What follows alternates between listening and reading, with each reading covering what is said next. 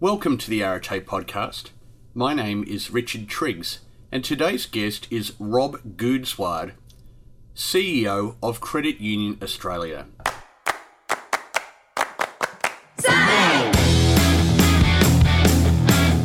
Thanks for joining us today. I'm really looking forward to bringing this conversation to you with Rob. Before I do so, let me briefly introduce myself. My name is Richard Triggs, and I'm the managing partner of Arete Executive, and we recruit CEOs, senior leaders, and non executive directors for our clients throughout Australia. We also provide a range of career coaching and advocacy solutions to senior executives and non executive directors who are looking for a new role. So, if we could be of any assistance, please feel free to reach out to me, and I look forward to having a chat to you. Let me get on now and introduce to you Rob Goudswaard. Rob Goudswaard has had an extensive career in the banking and financial services sectors, both here in Australia and overseas.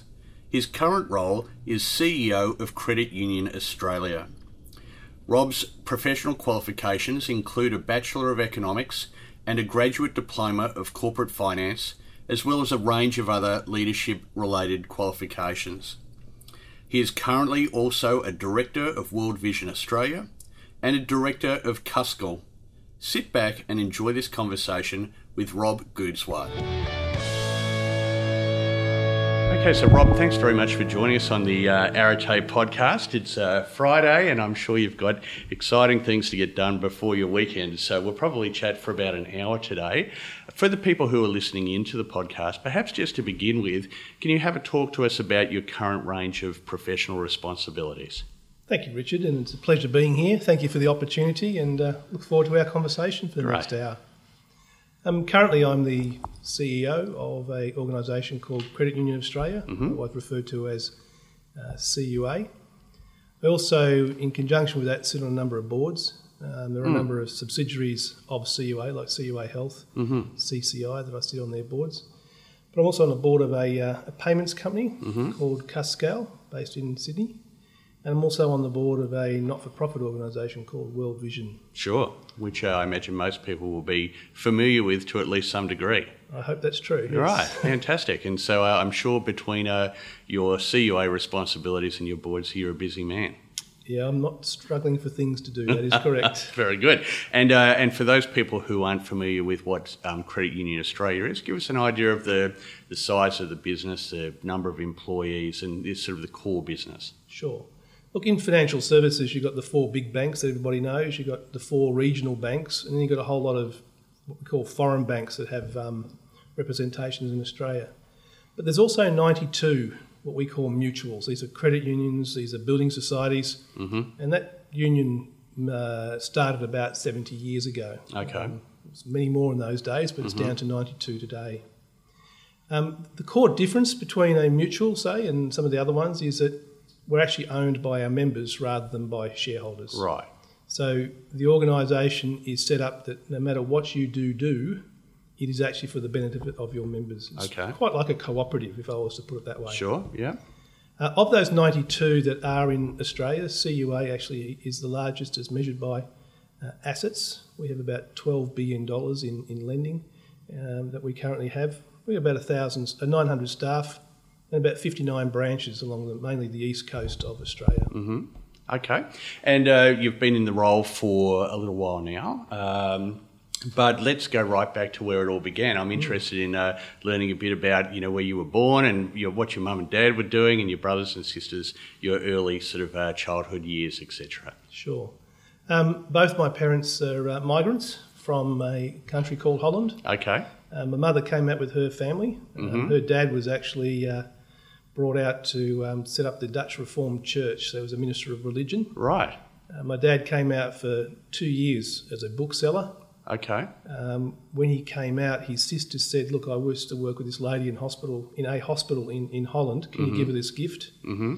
After a bit of time, he found this lady, and that's now my mother. So, Right. Uh, Oh, so uh, uh, your his sister was um, in Holland, and uh, he ins- she instructed her brother to find this lady in Australia. Correct. Right. Okay. Got it. Correct, Okay. yeah. And what sort of books did he come here to sell? Well, he, he was actually very specific on theological books. Right. Uh, Okay. very I mean, Bonhoeffer and those sort of things. So it's a very um, particular type of uh, Okay. bookseller. And uh, he, he retired at 65. Uh, he managed to go back into that sort of line as well with the, the Lutherans in terms of selling those yes. sort of books. Okay. So that was a couple of years ago now. Right. Quite a few years ago. Sure. And as as best as I can recall, which is not that well, until the age of five, um, probably Dutch was probably my native tongue. Uh huh. And of course, you then go to school, Mm-hmm. and a lot of things um, you don't necessarily uh, articulate in English. Mm-hmm.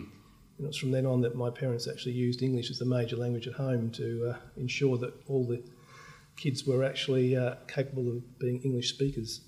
Uh, I'm the oldest of four boys, and I'm also the oldest grandchild Mm-hmm. Okay. on, on my uh, mother's side. So I think uh, by being an oldest, that there are some predetermined characteristics that Sure. come with that, and Yep. as best as I might want to try and reject that or try and defend that, um, it's probably true in my case. Okay. And uh, was it a very religious household? Yes, yeah, Right. no, that's right. Um, so in those, certainly back in the, the 60s, um, it was very, um, very clear on the rules. Like, you, know, you couldn't really drive a, ride a bike on a Sunday and Mm-hmm. Okay. all these things you couldn't do. Right. Um, the wheels turned a fair bit.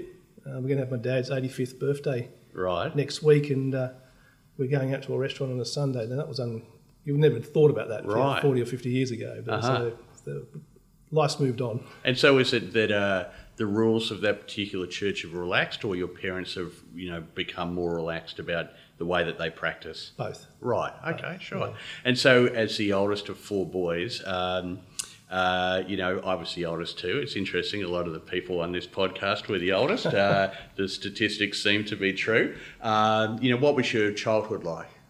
Very good. Uh, a very happy childhood. Yeah. Um, my parents, um, I think, are classic um, migrants. Mm-hmm. They, they placed a lot of store in education, uh, made a lot of sacrifices Mm-hmm. for us to to take up that education. And um, I was went to a public uh, state school, but after that, I went to a private secondary school. And uh, the, my parents, these are the days before credit cards and all Mm-hmm. Those sort of things. Yeah. Um, actually uh, sacrificed a lot for that to happen. And my three brothers went to a private school as Mm. Well. And yeah. it's pretty important uh, for me. After I finished year 12, I went into, into university as well, and Mm-hmm. Uh, it's one of the things that I think is quite typical Mm. of first of, of new migrants that they like to see their, their children sort Mm-hmm. of go ahead and be educated. Mm. When my dad was when I went to uni, my dad was actually the uh, the manager of the bookshop at La Trobe University at the time, Okay. and there was a guy who did a PhD on the first generation of Dutch. Can you believe that? Right. So that resonated. Right. being one of those. Sure. And the statistic I remember, this is so this is back in the 70s, is that 3% of Dutch migrants, first generation, go on to tertiary. Okay. 97% didn't, Right. and typically went on to the trades. Right. So I think right from the early days, I was probably a little bit different to a lot of my fellow first generation Dutchies. And so, was that more your choice or your parents' desire that you go on to university? I think um, there's probably a couple of things at play there. Certainly, I knew uh, that my dad, especially, would like me to go on to university, and in those days, it's not too dissimilar today. You, you always put down your preferences. And, Yep. You know, when you get one, you're going to make a decision. Yep. But I was also um, landscape gardening at the time, and um, I can vividly recall one of those Melbourne summers where at nine o'clock it's about 150 degrees in the shade, and I already finished five litres of water, and I thought to myself, I'm not going to live the rest of my life doing this. No, fair enough. you know, it was a bit persuasive then Sure. to go on and uh, do a degree. Right. And so, was landscaping your uh, your uh, bit of uh, pocket money while you were finishing high school and, and going through uni too? Yes, and Right. also when I started at the bank as well. So I did it for many years. Okay. Even now, I've, you know, I've got a farm. I do a fair bit of uh, Yeah, I noticed that. stuff hanging onto that still. Right. And uh, out of interest, what did the other three brothers end up doing for their careers? Uh, one of my brothers became a mechanic Okay. and at the age of 50 joined the army. Right. Um, so that was a bit of a change. Sure. The second one went on and uh, got an accounting degree, but he's spent the last 20 years uh, working uh, with World Vision around the world at um, places that uh, have the hot spots in need of help. Yep. And my youngest brother um, finished secondary school and then went into um, the timber Right, area. So okay. working for Bowen's Timbers. Right. So uh, quite a diverse. Uh, yeah, Christmases must be some interesting conversation. Yeah, that's certainly true. and what was it about economics that attracted you to want to study that? Um, I would have to say nothing would be the truthful answer to it. I Right. got in is, Yeah. is also another truthful answer. Right. Um, during year 12, um, I contracted um, glandular fever Right. and uh, basically missed a term with glandular fever. My mum's a nurse, Mm. Right. infectious diseases nurse. So, Okay. um, so I spent my time at home. To say that I got through year 12 on the bones of my backside would Mm. Yeah. be the understatement. So Yep. it's probably the only degree I could get into. Okay. I actually didn't even know what economics was. Right. Um, so I went. There's 900 of us started uh, that year, Yeah. and uh, it seemed to be of interest. Um, I could do it, so I just went ahead and did it. Right. And it wasn't because you know I was particularly fired up by economics. Mm-hmm. Now, I might contrast that, if you don't mind, with um, ultimately joining uh, in ANZ and then thinking to myself, I wonder if I actually did something that really resonated with me, whether the outcomes would be any better. Okay. So I did a postgraduate in corporate finance Right. with distinction. Yes. And the difference with that was it, it actually resonated with what I was doing at work. Right. Whereas having been at school and studying German and all these sort of things Sure. was an academic exercise. Yeah. And to a degree, so was economics. Mm-hmm. Um, but until it actually resonated, you know, I probably didn't excel to the point or throw myself into it. Probably Mm-hmm. a better way. Mm. The irony with that, of course, is there is a subliminal way that I actually think today that I can trace back to my economic training. Right. Everything for me comes back to equilibrium. Right. Yeah. Where does that come from? Sure. That's 101 economics. Right. I actually did a Bachelor of Commerce, and in the first year, you had to do a bit of economics, a bit of accounting, a bit of marketing, a bit of HR. And I've got to be honest and say economics was my least favoured. Uh, I very quickly decided marketing and HR were more exciting for me, but um, different horses, different courses. and cricket was quite a big part of your early life too, wasn't it? Yeah. Yeah, when I was, so I went to Luther College in my secondary school, and um, the teacher that was really into cricket, both his sons played state cricket um, for uh, Victoria and South Australia. Mm-hmm. So he was also a classic. So, you know, the idea when you look at today, you see the guys playing 2020 or one dayers, they're actually using their eye hand coordination. the way we were taught was classic bat and you know, pad together, Yep. elbow up. Right. Um, so that was quite a chore, and Sure. you actually you actually carried that because you were rewarded for, for batting like that. Mm-hmm. And so I started at secondary school, and you know, it seemed to work. Seemed to Okay. get in the team, and Yeah. uh, then played for local teams. And then 1987, um, I was transferred to the Middle East with the bank because ANZ had bought Grindlays in those days, Right. And the idea was to infiltrate all these outposts Okay. with, with Australians. And um, I just happened to be walking past HR one day, and someone said, "You want to go to the Middle East?" And I said, "Yeah, I'll be up for that." Uh, I went to the Middle East. Were you married at the time? Yeah, had two kids. Okay, wow. So I went to the Middle East in my late twenties, and I can still recall at my welcome party, Mm-hmm. a couple of Englishmen said, um, "So I hear you play cricket." Right. I said, "Yeah, I play cricket. Will you come and join the cricket club?" Right. You play cricket in Bahrain? We play cricket in Bahrain. Said, right, yeah. So, uh, so in the Middle East, you, you, you have Friday and Thursday afternoon, Friday off. And The week starts on a Saturday, goes through to Mm-hmm. Right. Thursday, right? And we played on the Friday. So you go down to the cricket pitch, and my very first day, you know, been in the country less than a week, Mm-hmm. uh, we win the toss and we bat. And he says, "What do you do?" And I said, "Oh, I bat a bit." And he goes, "What do you do?" And I said, "Well, I open." I said, "Come on then, put the pads on." Right. And I've walked into this sand pit, just sand, right? And he said, um, Look up in the sky. I look up in the sky. He said, What do you see? I see nothing. He goes, That's it. Never forget that. Okay. He walked to the middle and he goes, Do you want a face? I said, Yeah, I normally face. He said, Fine. So it took, took guard. Right. It's a concrete pitch with matting. Right. If you ever play on matting, the only thing you know for certain is no matter how good a cricketer you are, you've got no idea what the ball's going to do, right? Right. The bowler was on the boundary. The keeper was so far behind me, I had to ask him, Where is the bowler? And it was 100 degrees. He was stinking hot. I was like, Right. this should be easy, right? To this day, I had no idea what happened to the ball. I heard it. I didn't even have time to, to lift my bat. All I heard him was uh, bowling, bowling, you know, behind the wing. I've gone, oh dear.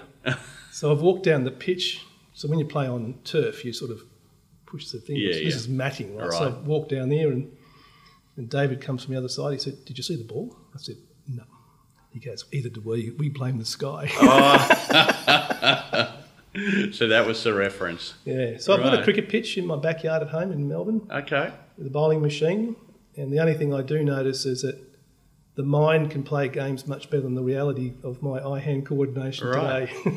And how do you think uh, that's uh, transposed into your professional life? Are there any things that you can think about in terms of the way that you lead or how you uh, conduct yourself uh, in business that you look back and you say, oh, that's a trait that I've brought across from playing cricket? I think the, the, the biggest one, and cricket in particular, as I say, opposed to footy or soccer, is that when you're on the pitch and you're facing that first ball, you're it, Right. right? There's, there's no one there. Yep. You, you op- the bat goes through, you're out, you're gone. Um, and the idea that you've got some guy in the Middle East bowling these balls that you cannot see, right? You've got no idea what's going on. Um, and yet, you know, I'm hanging around. You're not going to get me. Yeah. There's a form of there's a form of resilience. There's a form of um, um, know, I'm going to make yeah, tenacity is a good word. Thank you. And then the other thing about it is, particularly when you see the wickets falling at the other end, right? How, how is it that you can encourage these guys that the last bloke was just lucky? Don't worry about that. Just keep your eye on the ball and you'll be fine as well, which is Yeah. what, what David did for me, right? Right. And I think you know those those sort of things are exactly the same here. Mm-hmm. Um, sometimes being a CEO can be very lonely. right?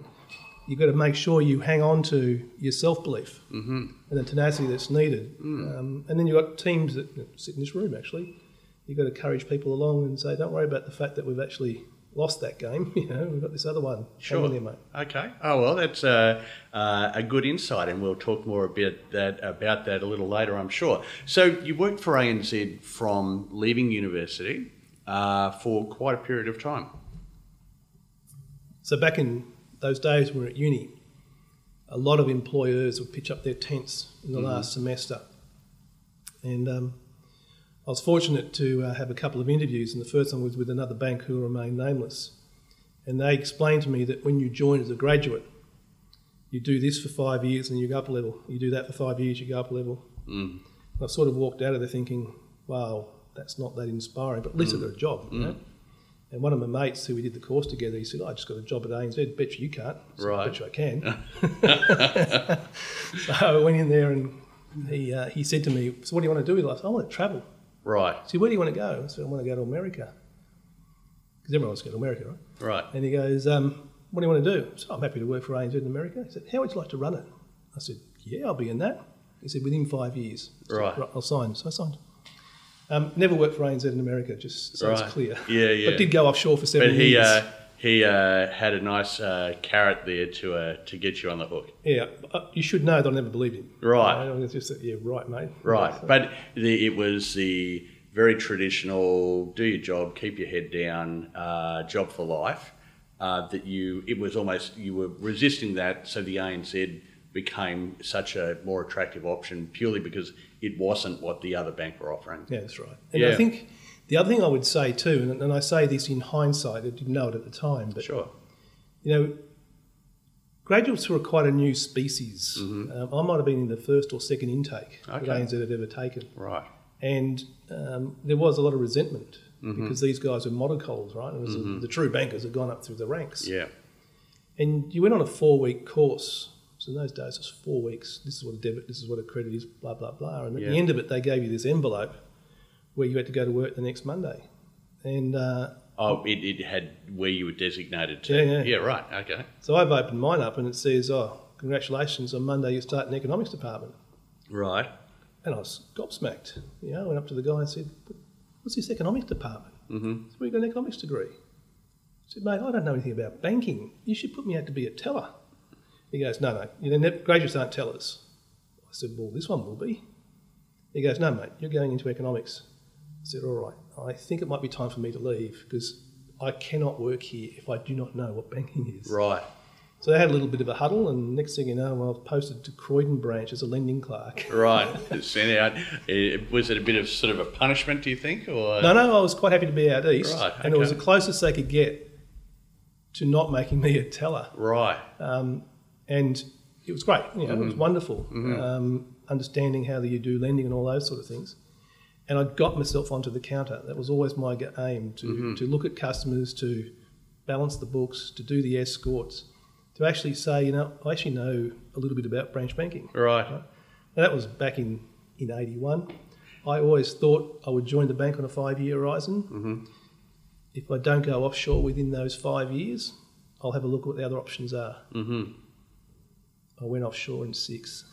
It'd be interesting if you could have access to your HR file and go all the way back to when you very first started and see what comments were made. We've just employed this guy, and you know, for his first four weeks, he's already causing trouble. um, and so, uh, so obviously, uh, Middle East must have been a, a really amazing experience um, uh, because there was probably a lot less uh, awareness and visibility of the Middle East in Australia then um, than there is now. Yeah, other than the fact that it was right in the middle of the Iran Iraq war. So it did have a fairly high um, don't no, no go zone Right. sort of view. And Okay. Australians are quite protected about a lot of the things that happen in the Middle East. And we tend to get more of the alarmist sides in the day to day stuff Mm-hmm. that, that sort of feed our psyche about what's going on. And I also that there was a concern about a breakout. I can't actually remember what it was, some disease. And so I actually went on my own initially. Um, and the disease was, I was actually located to a town down south. Mm-hmm. Um, and I still recall seeing the American frigate at port with a big hole on the side of it because Okay. it hit some of the floating mines in, in, in the, in the, uh, in the uh, Gulf there. But you know, all of the stereotypes like you can't drink, you can't do this, you can't do that, it just wasn't our experience. Right? Okay. My wife could drive. Right. Um, you needed a license to buy booze and that sort of stuff. But you know, working with in this particular case Arabs, Mm-hmm. working with many people from the subcontinent was one of the best life journeys you'll ever Sure. get. Working with these different people, and you know, you often wonder if I was very fortunate. I was born in, in Melbourne from two migrants, but could easily have been born from a family of Arabs and lived in the desert, right? Yeah. So, um, and that's when you actually get to see the commonality of humanity, irrespective of religious beliefs or whatever the case might be. Okay. And so, what was it that brought you back to Australia then? In those days, ANZ was very particular that you only went away for a short period of time. Okay. There was a great clique of Grindlays' guys whose life was being expatriates. Right. And ANZ was against that. They saw Right. that as being feathering your own nets for the financial outcomes. Okay. Yeah. And so you could only do a short period of time. Mm-hmm. We had a certain amount of, um, you know, mourning for the loss of connection to family. It's Yes. the first time someone had actually gone away, and it wasn't as though we went up the road. Sure. we were gone for about 15 hours flight. So, Yeah. Um, so we were pretty keen to come home as well. Okay. Um, but you were there for some time. I was only there for two years. Oh, two years. Okay. Um, but we came back. I think we were very happy for the first year, and then we got itchy feet again. Right. And we went again off for five years after that. oh, okay. So that's, I knew you'd mentioned seven earlier. Yeah. So right. Okay. So we went to Solomon Islands in the Pacific, Right. and then back to the Middle East. Okay. And what sort of roles did you hold over that period of time? So in the second stint, both of them were running countries. Okay. So I, was, I ran the Solomon Islands for, for ANZ, which is a branch network, Mm-hmm. and then I went to Oman and, and ran the business there, but ended up selling it um, to the local member there and set up a new bank for him, and then come home. Right. And that was uh, when you uh, came back for the last time That's to right. Australia. Yep. Right. Okay. And so, how did your career uh, unfold from there? Um, fortunately for me, I mean, I came, went straight back into a job, and you know, in those days, returning expatriates found it difficult to acclimatise back into the roles in the organisations. But I was very fortunate. Um, I ran, went straight to corporate, and I guess the the big move for me after that is I finally um, went back into went into head office Right. in the early two thousands. Okay. was a chief operating officer for a new business that was set up called Small to Medium Business. And That gave me a lot of exposure across the organisation, irrespective of what particular post you were doing, to get an an idea of how an organisation the size of ANZ actually worked. And it wasn't a long stint, and I was then appointed basically the deputy CEO of the Pacific. Mm-hmm. And that was my real first opportunity to, um, other than running the countries where I'd been in before, Mm-hmm. to actually then make some fairly good strategic calls and Mhm. get involved in Mm. Asia and uh, the Pacific. And so, roughly, how old would you have been then? In those roles, um, it's probably early 40s. Right. So I imagine, you know, in a uh, what is a big four bank, uh, getting to that level of responsibility, that would be regarded as quite a young age, I imagine. Yeah, I, I do recall, and I think it was part of the psyche. Typically, when you are a grad, Mm-hmm. you always seem to be one of the youngest. Okay. Um, yeah. I have to say the wheels completely turned now. I tend to find myself as one of the oldest. Mm-hmm. Right. But certainly in the uh, the early 2000s, yeah, that'd be right. And so, what do you think were some of the uh, traits that you were demonstrating that enabled you to be um, offered this responsibility, very senior responsibility, um, as compared to your peers? Um, well, first of all, I think I was very energised in working with people. Okay. A lot of the people that um, that end up leaving ANZ um, left because they felt themselves energised in more technical or other areas. I was always very so in a Myers Briggs sense. Yeah. Um, I'm at the 98th percentile for extroversion. so, Right. you know, I'm quite up for wandering around up and down the office, talking to people, working out what's going on, and so those relational sort of things seem to work. Um, in addition to that, um, I shortly closely to there, I did the Hay um, in, intrinsic motivator, Yep. and um, in that particular time, I actually found out that achievement was one of my highest motivators. And it's mm-hmm. always, I always appreciated the way the opportunities the bank gave you mm-hmm. for your self development. Mm-hmm. And I found that that actually made a commitment to the organisation as mm. well. But you learn more about yourself and your impact on others. I believe you'd be a lot more successful. So, I note from your CV that you've obviously uh, done quite a range of uh, fairly significant um, ongoing professional development courses, um, both in Australia and overseas as well. So, uh, would you say that that played a big part in enabling you to achieve the sort of roles that you have? yeah, there's no doubt. I think one of my earlier uh, recollections was this notion of frame of reference. Okay. So, what does someone use to make decisions? Mm-hmm. And, and invariably, for a lot of people, that would be experience. Mm-hmm. Yeah. And for some people, it might only just be experience. Uh, education plays a bit in that. Um, overseas experiences, doing different things, they all help form your reading. You know, all these things help. My ingoing belief is that the wider your frame of reference is, the more likely you are to adopt or adapt to different sort of areas. Mm-hmm. And so I was very fortunate to, to spend a year doing the Williamson Leadership Program, which is 32 people from completely different walks of life um, meeting in, in Melbourne um, every Wednesday Right.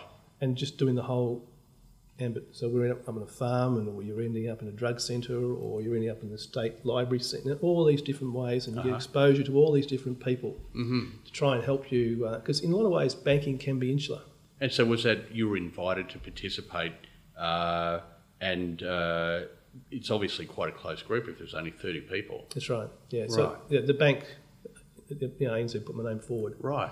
as they saw it as a, another good capability for future leaders Mm-hmm. in terms of doing that. And in addition, you know, I was fortunate to do the senior management program at Melbourne Business School. Yes. and then London Business School uh, in the mid 2000s. And then, um, uh, just to, to speak about the education side, when, um, when Mike Smith joined ANZ, his observation was that in his previous company, they actually took a lot of people who had been in running businesses and putting them into enablement roles. Mm-hmm. And you know, enablement roles might be HR or risk. Okay. So it was therefore determined that I would go into risk. Right.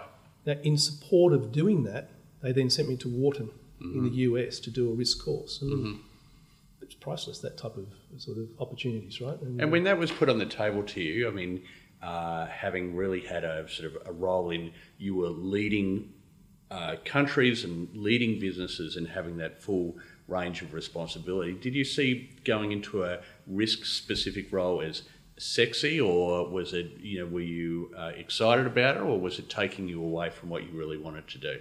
yeah, it took me away from what I really wanted to do. Yeah. I mean, you know, I will be flippant about that today, mm-hmm.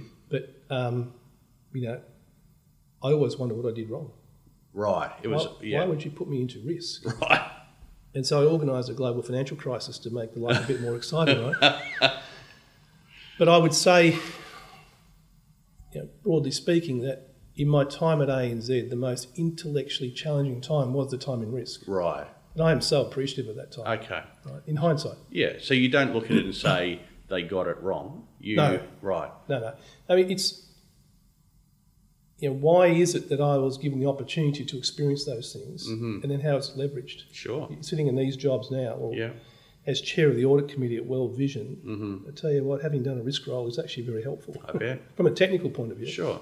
Even from a imagine being in that function yourself, Mm-hmm. because people that only ever spent their time in the business side don't necessarily respect the enablement roles. Right. Um, and I think, you know, I probably bring that balance because of the experience. Yeah, I certainly see that when I'm recruiting uh, at a C-suite level all of the time. You, you have your operational uh, core business unit leaders who can often have a very low opinion of the relevance and value of these um, uh, more corporate services type roles. So, so I, I uh, that is not uncommon. Yeah, but it is regrettable because Sure. you need to bring not only different characteristics to the table, but different disciplines as well, and they need to be respected. And they, you know, you, you will gain respect yourself or not. Yeah. So, um, what was it then, uh, Rob, that finally uh, took you away from the ANZ? Look, I mean, I was there for 30 years, right? That's a that's a decent um, part. So it was always, particularly when you go to courses like Williamson and the, you know, the London Business School, a lot of people uh, made decisions to move to other organisations, and it seemed to be okay. Mean, when I joined ANZ, the idea was you join for life. Yeah.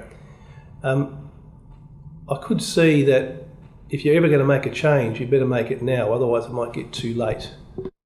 The second part of it is that um, I couldn't really see where else I could go in ANZ. Um, and I think, you know, they were fantastic about it all and they had some thoughts around that, but probably wasn't really what sort of floated my boat Okay.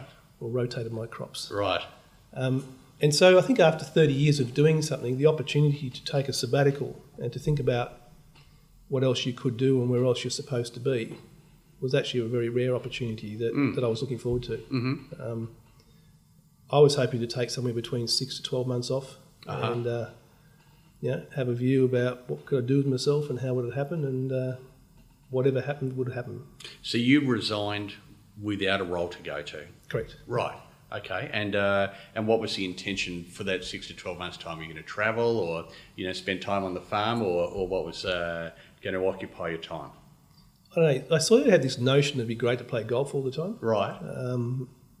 Definitely the farm Yeah. by then was actually a real part. And I always have a view that living permanently a farm forever will never be an option for me. Um, but spending a large sum of time was actually quite uh, sort of attractive for me. okay. But you know, when you're in a family with kids and a wife and all those sort of things, they've got lives as well. They just can't sort of pick up their bat and ball and move up to the farm. Sure. So, you know, end up doing some of those things on my own. Um, the other thing it gave me a chance to do too is to use the opportunity to sort of broaden my contacts. And uh, I spent a lot of time speaking to CEOs and chairmen and headhunters about, you know, it's just because you've been with the bank for 30 years and whilst you might be, you know, quite confident about what you can do, doesn't mean that anyone else is. So did you go and seek out CEOs from non-banking um, industries uh, to have a chat to them about, uh, you know, what's next for me? Yeah, probably not what's next for me. More from the point of view is tell me how would you view someone with this sort of background, Right. and what would someone with this sort of background need to do to tweak your interest? Right. And without necessarily talking about the individuals, what were some of the kinds of people that you were having that conversation with? Headhunters, Right. Um, CEOs across the industry. So be that agri, be that fast moving consumer goods, Okay. be that manufacturing, Yep. be they importer exporters, Mm-hmm. um, you know, even retailing. So, Interesting. yeah, so you get a sense. Right. And what did you take away from those conversations? What resonated with you? People find it easier to typecast you based on what you've done rather Yeah. than what you want to do. Yeah. And I'm speaking from the headhunting profession. Headhunters are good at putting square pegs in square holes. Yeah. That's what they're paid to do. But uh, when I'm um, coaching senior executives, if you want to move outside of industry or outside of role family, you're far more likely to get that role through what we call the hidden job market than through a traditional recruitment avenue for that very reason. I agree. Yeah. I mean, that, this is 2010 when I left ANZ in, in the February. I think by the by the end of March, certainly by April, I was onto my fourth conversation as the possibility of a CEO of an insurance company. Right. And and I fought hard in that one about I've never worked in insurance. Yep. And for as much as I fought against it, they also then kept saying, "We understand that. We're still interested." Okay. And when it came down to it, um, the advice I had received is they found it hard to split the two candidates, but they went with the other because they'd spent a year in insurance. Mm, and you think they're going, okay, we could have saved ourselves a lot of trouble if we'd had that conversation a while ago. I think they're genuine. Yeah. I mean, the irony with that particular opportunity is that I then went to rural finance, and you know, when we sold rural finance, they were back on the market looking for a CEO again. Right. And um, The same insurance company. Same insurance Right. company. Okay. Now they'd had a change by then of um, personnel, um, and they rang me and they said, you "This is that job for you." Sure. Um, but we never actually went to another interview after that. I got knocked out because they actually had to be honest with themselves and say, "We couldn't imagine someone running this insurance business who hasn't got insurance." Right. So that was even more disappointing, but it was Yeah. quickly, you know, put Sure. out. yep, fair enough. And so, what was it about uh, the Rural Finance Corporation that attra- attracted you to take on that role? I think the um, the initial. So if I was to contrast that with the insurance, because at the same time I was going through the insurance one, I ended up with twelve different meetings in that insurance business. Right. I remember walking into the. So I was interviewed by the headhunter, obviously, but then I met the board, hmm and I remember walking out of the meeting, and I said to my wife, "Do you know what? I got more energy and more enthusiasm for that two-hour meeting I've just been through than the previous twelve. Right. Um, and they didn't muck around; they just bang, there was the offer. So Right. it was pretty good. And what? Tell us a little bit about that business. Um, look, it was owned by the Victorian government. Okay. It was initially set up to assist those in distress, be they floods or fires or um, whatever the case might be. But while they were doing that, and they had a 70 year history as well, and while they were doing that, they also ran a, uh, a lending book to primary producers, Okay. so farmers. Um, so that was a magnificent opportunity to uh, to run a very small organisation, about 120 people, and about 12 offices across Victoria, and a, a lending book of 1.7 billion. hmm I think the record still stands, but they never had one bad debt. Wow. And you know, you go to most financial organisations with an agri book, Absolutely. you do get bad Sure. debts. But the way these guys did agri was um, pretty good, Mm-hmm. and uh, they understood the risks. They took risks that commercial banks wouldn't have taken because they understood agri. Okay. Um, ultimately, you know, the Victorian government took the view that we we could actually be using the assets that this organisation is using in lending. We could use those for other government requirements hmm uh, because there were other people in the market that could actually be doing that lending, and so you know, we sold it to Bendigo Bank. Okay. And at that point, uh, Credit Union Australia.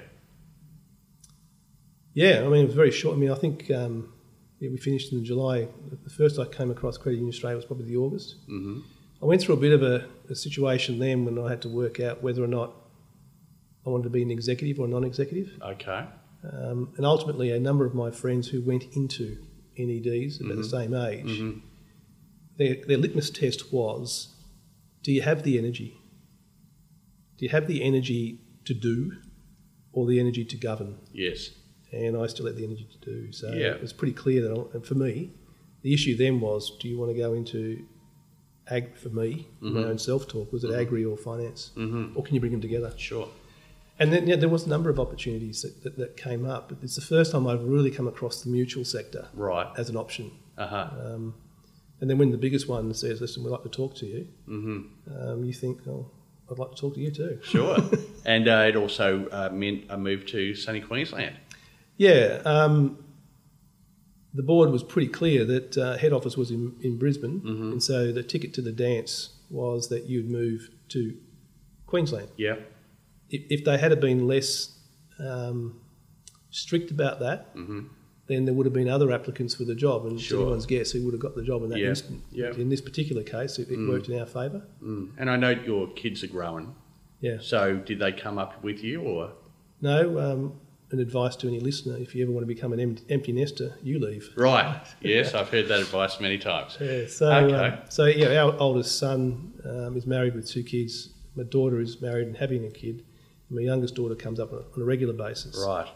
But you know, still got elderly parents, um, and my and my kids are having kids. It's- Sure. It's, hard to be away from that. Yeah. So we're fortunate that CUA has opportunities across the eastern Mm-hmm. coast. So I'm in Sydney and Melbourne at least once a month. So get an opportunity to go. Mm. Okay. Sure.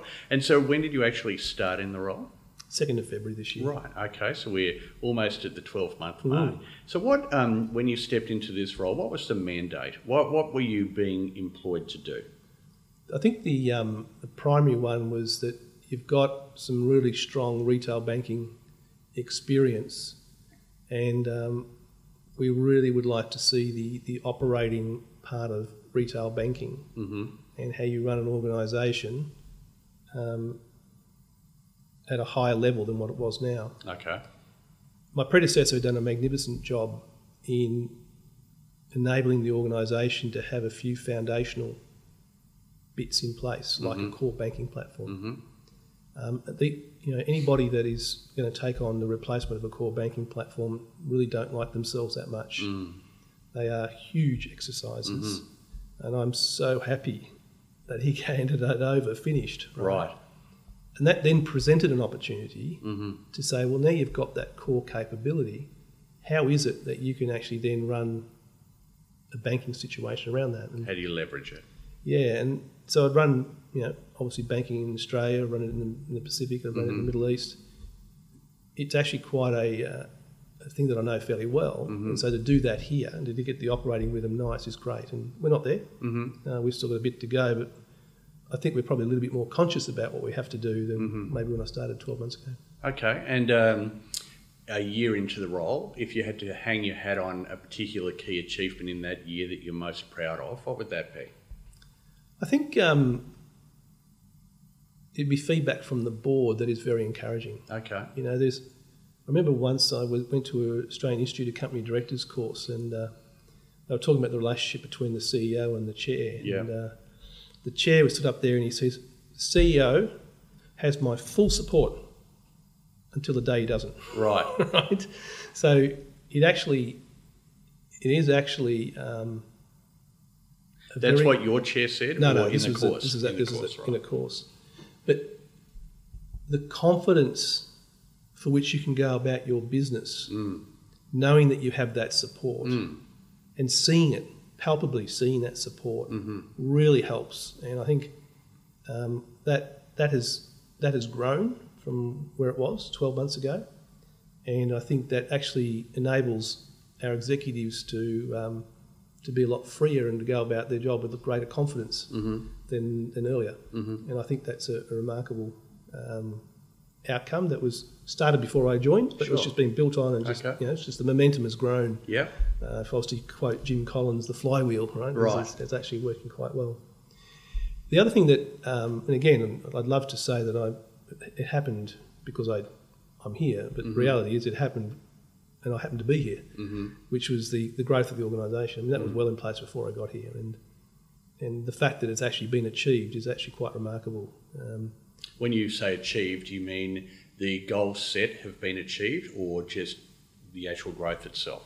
both. Right. Okay. So, you know, the, to have growth of 15% in your lending or your deposits in, in 12 months in any financial organisation in Australia is quite a remarkable outcome. And and what do you put that down to? How was that uh, able to be achieved? The core banking platform that was in place before I joined actually gave you the capability to have um, more discerning products, Okay.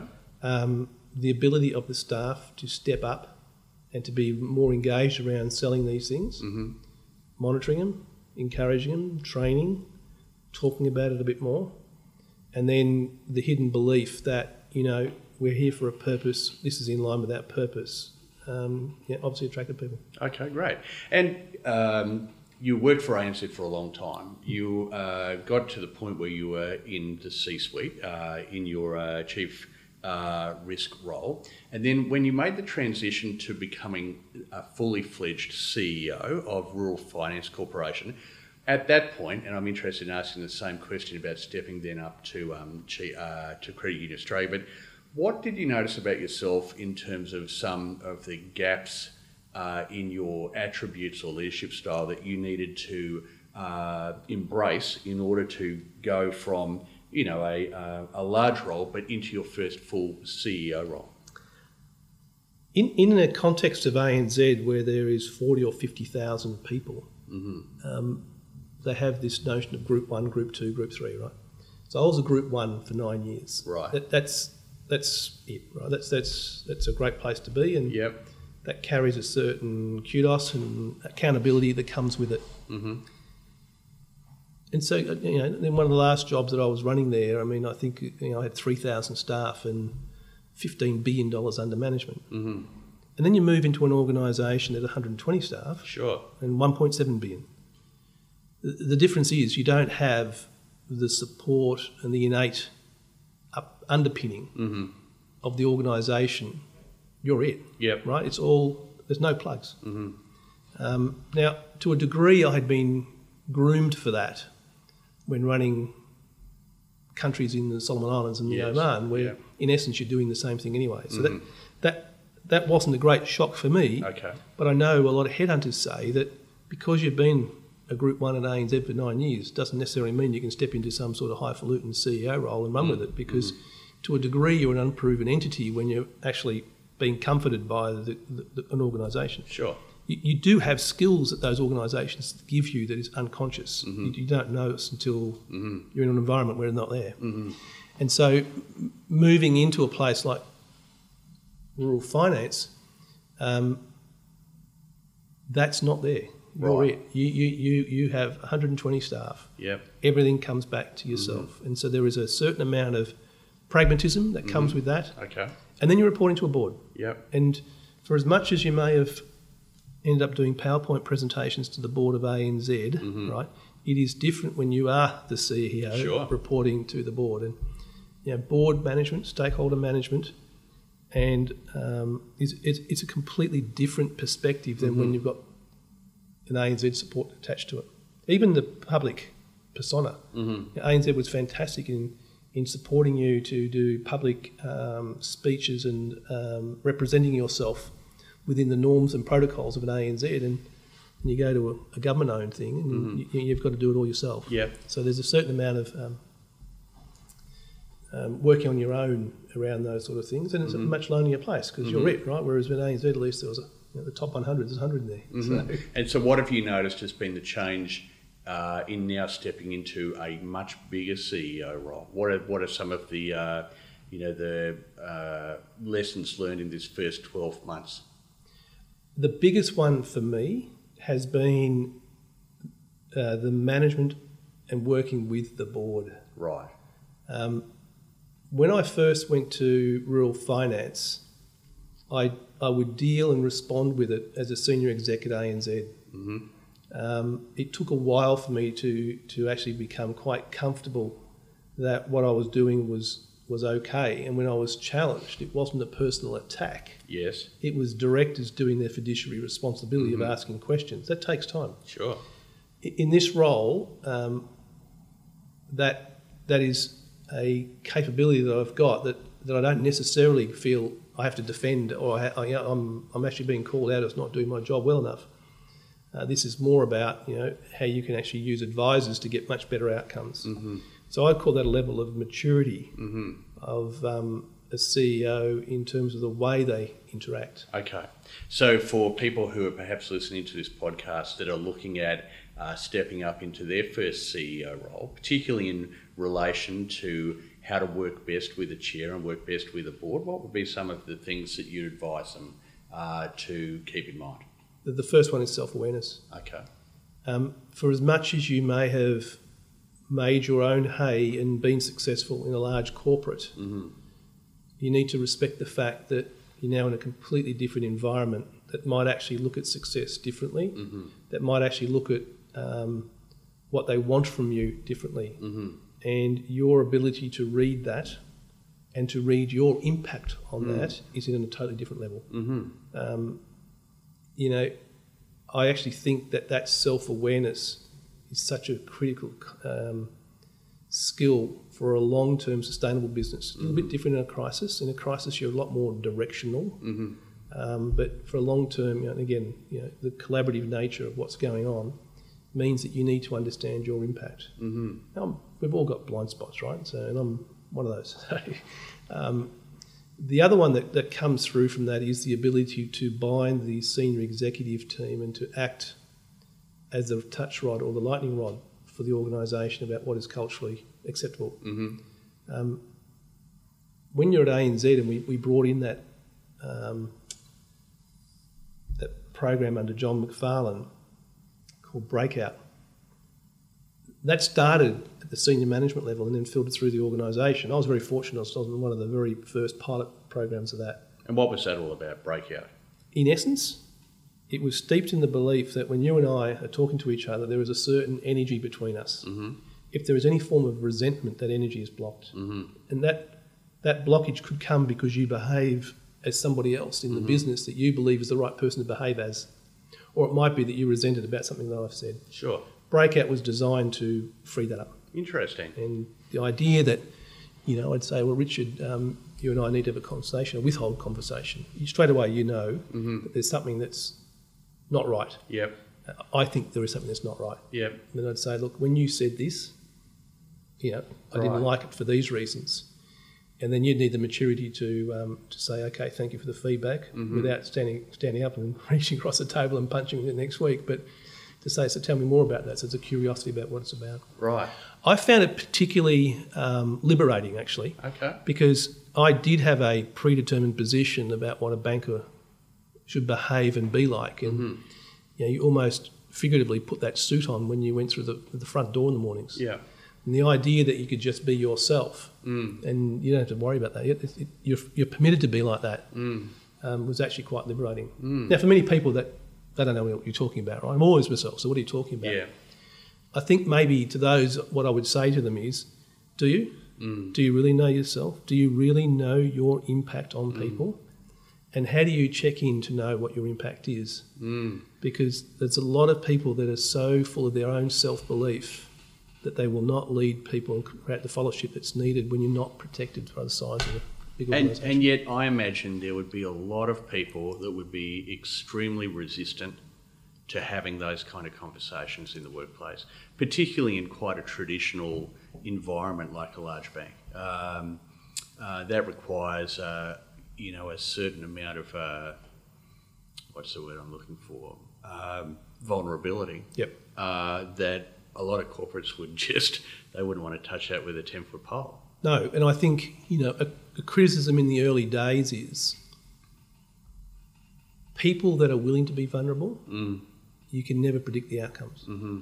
You know, we, we had circumstances where people used that journey to leave the organisation and go do something else. Sure. We had those situations where they left their spouse. Mm-hmm. Um, it just brought things to the surface that you know I don't know that we we're necessarily ready for. Mm. It's interesting. I interviewed Ray Weeks for the podcast. Do you know Ray? And uh, you know, we were talking about what are some of the key lessons that he's learned, particularly in his later career. And his big one was to be much more vulnerable. Uh, so it's I find these discussions really fascinating because of the way uh, there are little linkages between what people say. I think at the end of the day. Um, you know, there's a lot of fundamental truths to how to be a great leader, and uh, uh, vulnerability. Another one that's been mentioned many times is curiosity, um, and it sounds like you're a very curious fellow, um, particularly talking about your high level of extrovertedness and desire to engage and talk to people and so on. I think you know the opportunity for for CUA, and you know I can so see how, and I'll call it the ADI or the banking side of it. I can so see in, in the next year or two the criteria that's going to be used for a successful ADI. Mm-hmm. But that's not why we're here. Mm-hmm. That's not the purpose of the mutual. And we're going through a process here at the moment to determine what the purpose is, right? Which is not going to be top down. That's going to bubble up. Yep. But it's in that discovery of whatever that purpose might be that we will find why we need to do what we are doing. It's more than just being an ADI. And I think you know that requires a level of curiosity that um, that I'm pretty enthusiastic about. Mm, great. And so when you look now to the future, uh, five years uh, from now, you know, if we were to have this conversation, what would you hope we'd be talking about in relation to your own career? Where do you see it unfolding? Is it is a portfolio career something that you still have a high level of uh, appetite for? Yeah, look, I think um, I'd like to do at least five years at CUA if, if that is what happens. Um, I'm also very conscious that there is a lot of amalgamation needed in the industry, and I'm probably one of those curious ones, which I've proven in the rural finance job that if the better thing for the organisation is I step aside and we merge with someone else and someone takes over, that's fine, no problem. So, yeah, if that was to to occur and it's not five years, okay, that's fine. Um, I, I do quite like the agri side, and I do quite like. I think the curiosity is satisfied at a directorship level when you're actually involved in a number of different sort of portfolios. So as I sit here today, two or three um, directorships at that time would be great. Okay. And uh, obviously, having a social contribution is important to you because of the work that you're doing uh, in the not-for-profit space. Yeah. Um, and uh, and so, tell us a little bit about that.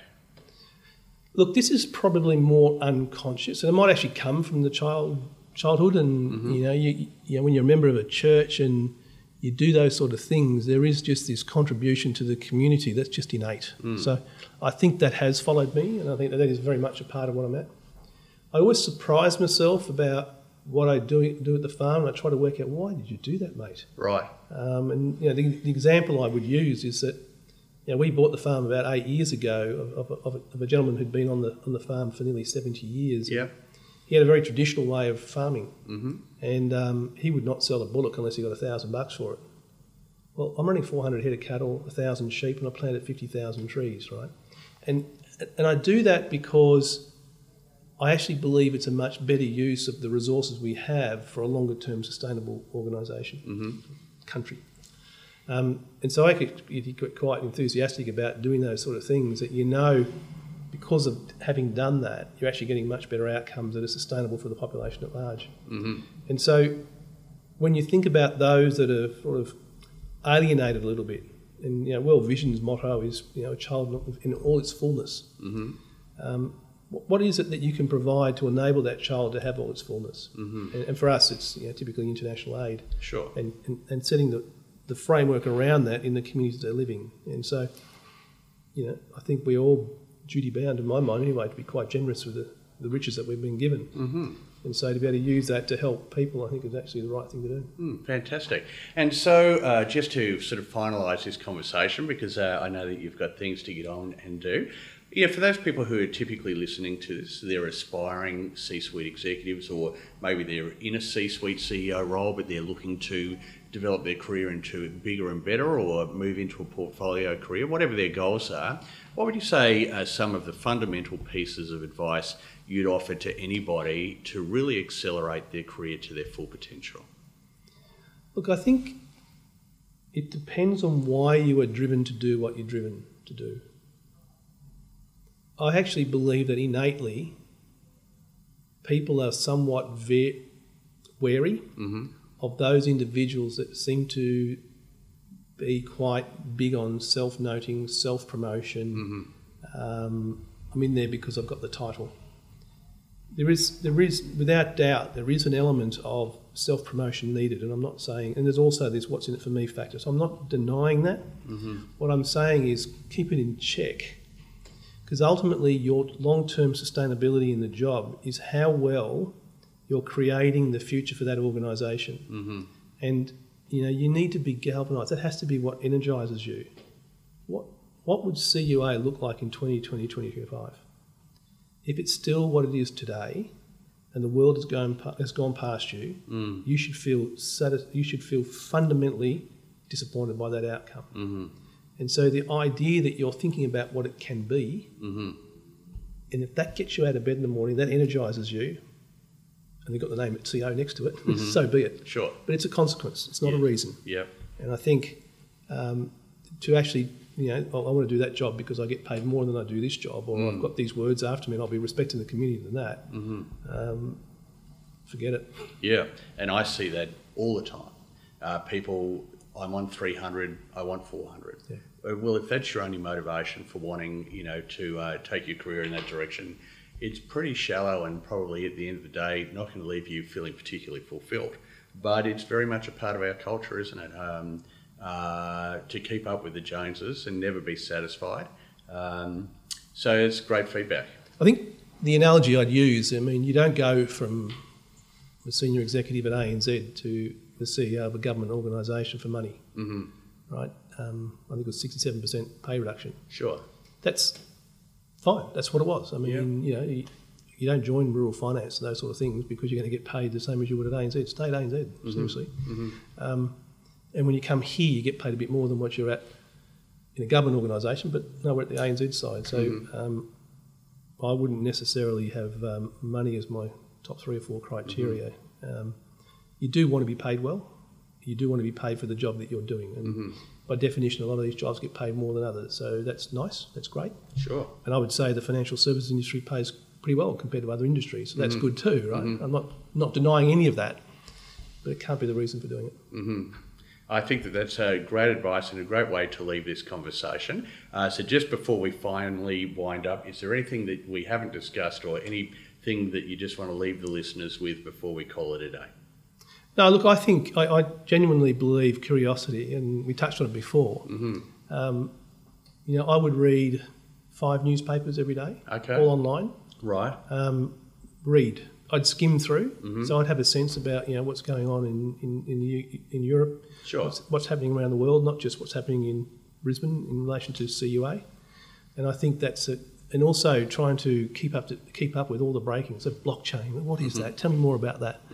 Um, I think that type of thing probably does your staff's head in from time to time because you go, "Oh, I got this new thing, peer to peer. Never heard of it," you know. And, um, and I actually think that that is a, uh, an unquenchable form of curiosity. Is a really helpful thing to have in terms of making sure that you've got a great sense about where you can go, and I think that's a cracker to have. Well, that's excellent. Well, thanks very much. Really appreciate your time and have a fantastic afternoon. Thanks, Richard. Appreciate the time.